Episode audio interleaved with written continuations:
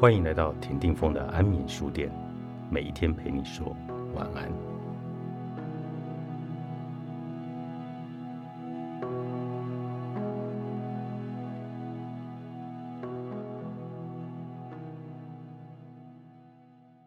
许多人对自己的怀疑及充满否定的态度和评价是非理性的。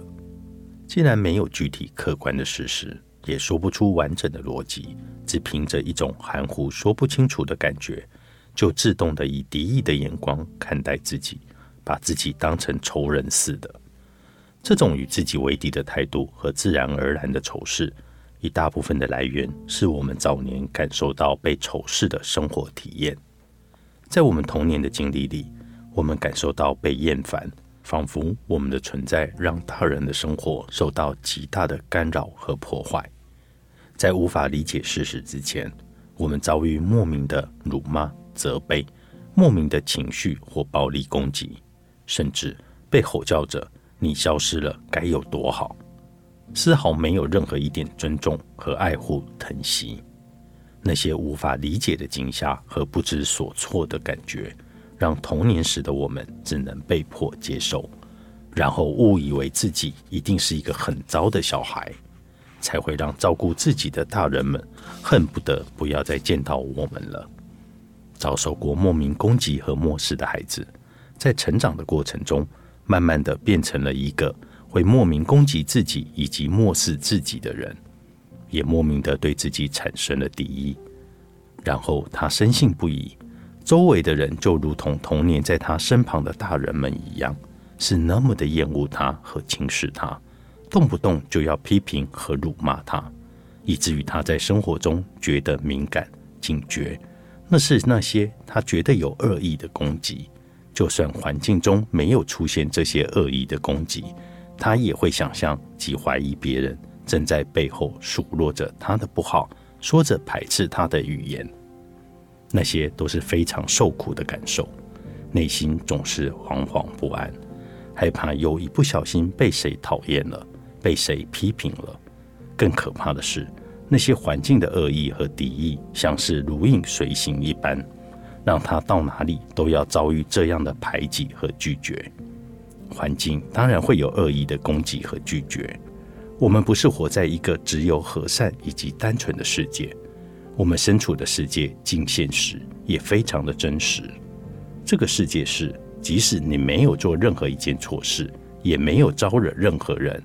旁人仍然会无意识的扫射他的敌意和对世界的仇视。然而，这些敌意和仇视未必和你有关。大多数的时候，它不是你的错，也不是你做错了什么，而是人们因为自己的无名程度，连他自己在做什么。又为何要对世界和对别人引发如此的怒气和仇恨？一点都不知道，完全没有办法自我觉察和理清。环境的敌意和仇视，并非是我们幻想出来的，那确实存在。那些怀着恶意和敌意的攻击，也真的存在。很多人错误的以为，只要我们不惹事，看起来温和善良，对别人低调，愿意压低姿态。就能避开很多的敌意和仇视，这是一种自我安慰和自我解释。为了因应自己面对外在世界的认知失调所制造出来的个人逻辑，却未必是客观的现实世界会呈现出来的模样。在这个世界，有许多遭遇伤害的事件，不论受害者是小孩、民众、某些族群，或是各样的动物，他们仅仅只是存在。并没有做什么行为，也没有要招惹什么，就无辜的遭遇伤害。更无奈的是，发生那些令人感到悲愤的事情之后，还是会有人对那些无辜受伤害的人进行大量的检讨和数落，偏颇的想把伤害简单归因在他们的身上。所以，我们不可能杜绝这世界上所有有害的事情，也不能自我欺骗说。别人都是善意的，这是一个善良的社会。这种想法不仅非常简化，也过度的回避了存在这世界的恶意。我们真正要做的是承认恶意和仇视的存在，也要明白攻击和残暴一直是人性的一部分。不要活在自我幻想的天真中，以为只要自己不承认恶意和敌意，就能避免这些伤害的事。这就像有人以为，只要口中不要说出任何一个死字，死亡就会离他很远，仿佛可以隔离死亡的发生。在承认那些恶言恶行和敌意是真的存在之后，请好好的思量以及理清，